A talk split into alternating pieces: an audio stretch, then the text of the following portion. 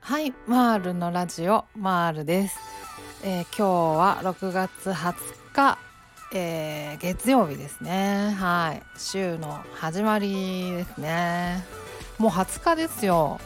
もう早っ。もうあれですね。もう今年もね、半年終わっちゃう感じですね。あっちゅう間ですね。もうこの間年明けだった気がするんですけどね。本当なんか時の流れが本当にあっという間で、年々ねそうなってきますよねっていう話なんですけど、そう最近ですね筋トレを始めたんですね。もうなんかもうずっと、ダイエットしたい、筋トレしたいとは思ってたんですけど、でやってみるんですけどなかなか続かないっていう、よくあるやつがずっと続いてたんですけど、もういよいよ本当にアラフォーになって、もうなんか肉のつき方がねもうアラフォーならではみたいな感じになってきたんですよ。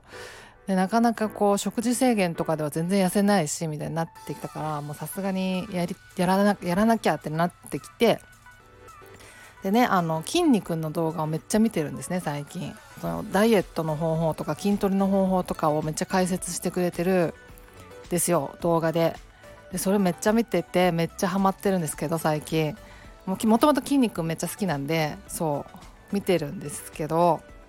結構毎回30分ぐらいめっちゃ熱弁してくれるんですよね、筋トレとはみたいな。でどうすれば効果が出るかとか、どうすれば続けられるかみたいなことをすごい熱弁してくれてて、それを結構一生懸命聞いてるんですけど、そうずっと聞いてるとね、いや筋トレとかね、ダイエットってすごい認知行動療法に似てるなっていう、すごい共通点あるなっていうのをつくづく感じてるんですよね最近。やり方どう云々じゃないんですけど、そのメンタルのモチベーションの保ち方とか、なんかそういうことも含めてなんか似てるって思うんですよね。そういや筋トレとかね、ダイエットとかも、どうやったら効果が出るかっていうと、基本的にはやり続けることなんですよね。そう、ダイエットとか、特に筋トレなんかで言うといろいろあるじゃないですか、種類が。で上級者向けのやつとかから、初心者向けのやつまでいろいろね、種類も程度とかもいろいろある中で、やっぱりその自分のレベルに合わせて続けることがやっぱ大事なんですよね。それをやらないといけないんですよ。プラスダイエットとかだと食事の制限とかではなくて、もちろん食べ過ぎないっていうのは大事なんですけど、何を食べるかっていうのがやっぱ大事でね、いろいろありますよね。栄養はね取らないといけないから、その辺気にしながらみたいな感じでやっていかないといけないし、とにかくこの必要なことをやればいいだけなんですよね結局。でね、よくダイエットとかだと流行りのダイエットとかが定期的にね出てくるじゃないですか。なんか一つの食材に置き換えてダイエットするとか、なんかただ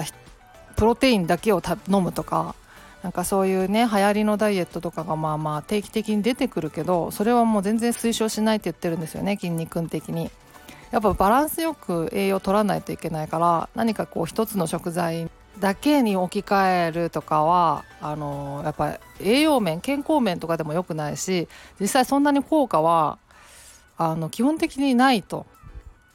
なんか言ってますよね。そうなんかいろいろ話聞いてると、そういうことかみたいな、ちゃんと理論的に説明してくれるからね。きんに君ってあれじゃないですか、アメリカのねカレッジに通って2年ぐらい栄養学みたいな学んできてるじゃないですか。だからやっぱなんかちゃんと専門的なことも言ってくれるんですよ。なるほどみたいにして聞いてるんですけど、そう確かになんかそうなんですよね。実際はなんか水分が抜けてるから、抜けて痩せたように感じるだけだとか、なんかそういういろいろなんかこうちゃんとしたね説明してくれるんですけど、そうやっぱそうなんですよね。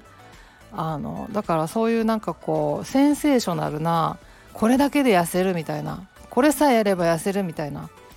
そういうなんか流行りのダイエットとかはやっぱりよろしくないっていう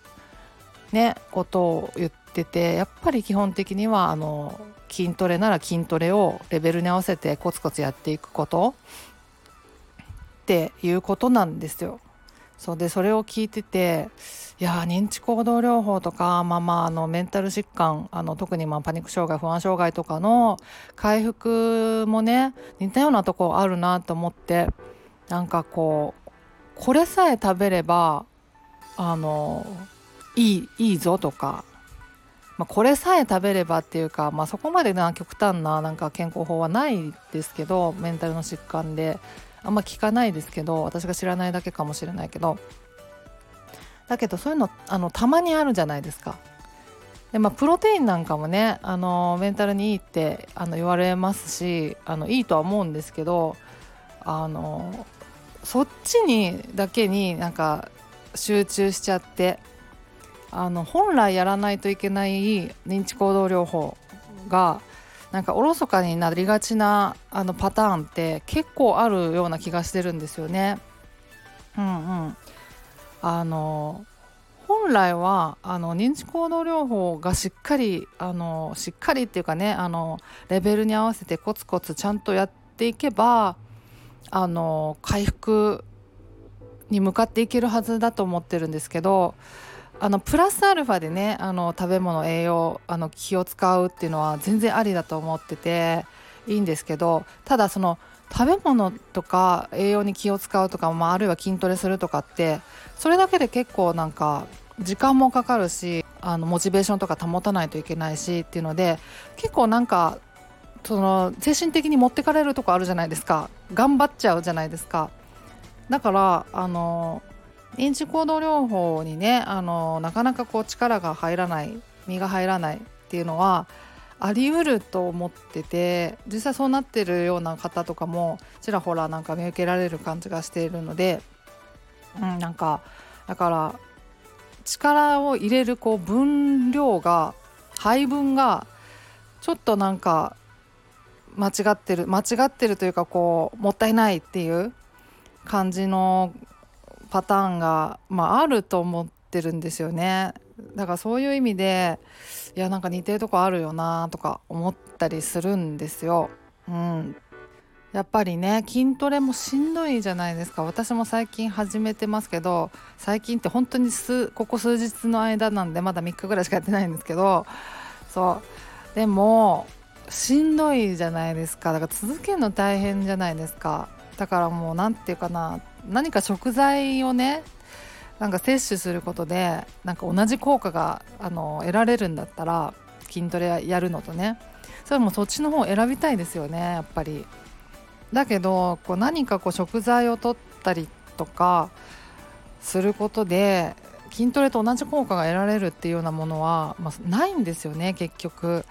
だから筋トレはやっぱりやらないといけない、筋肉つけたいと思ったら。そうプラスアルファのなんか食事だったりっていうことなんですよ、結局ね。そ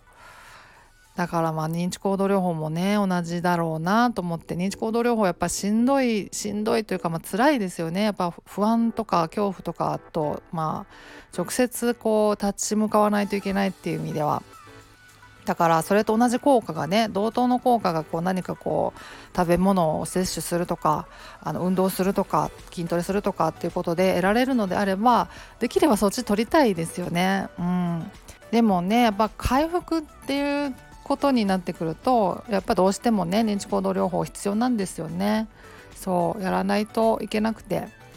ただやっぱり筋トレもね同じだなと思ったんですけど、そのやっぱ効果をね早く求めすぎて、すごいもう始めたばっかりなのになんか頑張りすぎちゃうとか、上級者向けのメニューやっちゃうとかってなると、ますますやっぱ続かないし、むしろ効果ないんですよね。筋肉も言ってたんですけど、もうなんか筋肉がもう炎症レベルまでなっちゃって、逆に筋肉溶けちゃうんですって。そうだからむしろ逆効果っていうことはあるらしくて、初心者が頑張りすぎると。その点もね認知行動療法も一緒だなと思うんですよ。いきなりもう効果をね早く求めすぎて、いきなりもうなんかすごいハードル上げて、すごい恐怖に立ち向かう、もうバス一駅乗るのでさえしんどいのに、いきなりこう新幹線乗っちゃうとか、なんかそういう無謀なチャレンジですよね。なんかそういうのしちゃうと逆効果ですからね、本当に。なんかそういう意味でも自分の今のなんかレベルに合わせてコツコツやっていくっていうのが一番効果的で一番大事なんですよね。そういうとこもまあ似てるなとか思いながら聞いてて、まあすごいね、人生で今一番筋トレに対してやる気が出てるなうって感じですね。すごい話聞いてるとすごい納得できるし、やるぞってなってきたんで、ありがたいことに私は筋トレします宣言、はい、しときたいなと、似てるなっていう感じで思ったっていう話でした。はい、そんなところで今日は終わりにしようかなと思います。ではまた次回お会いしましょう。ではでは。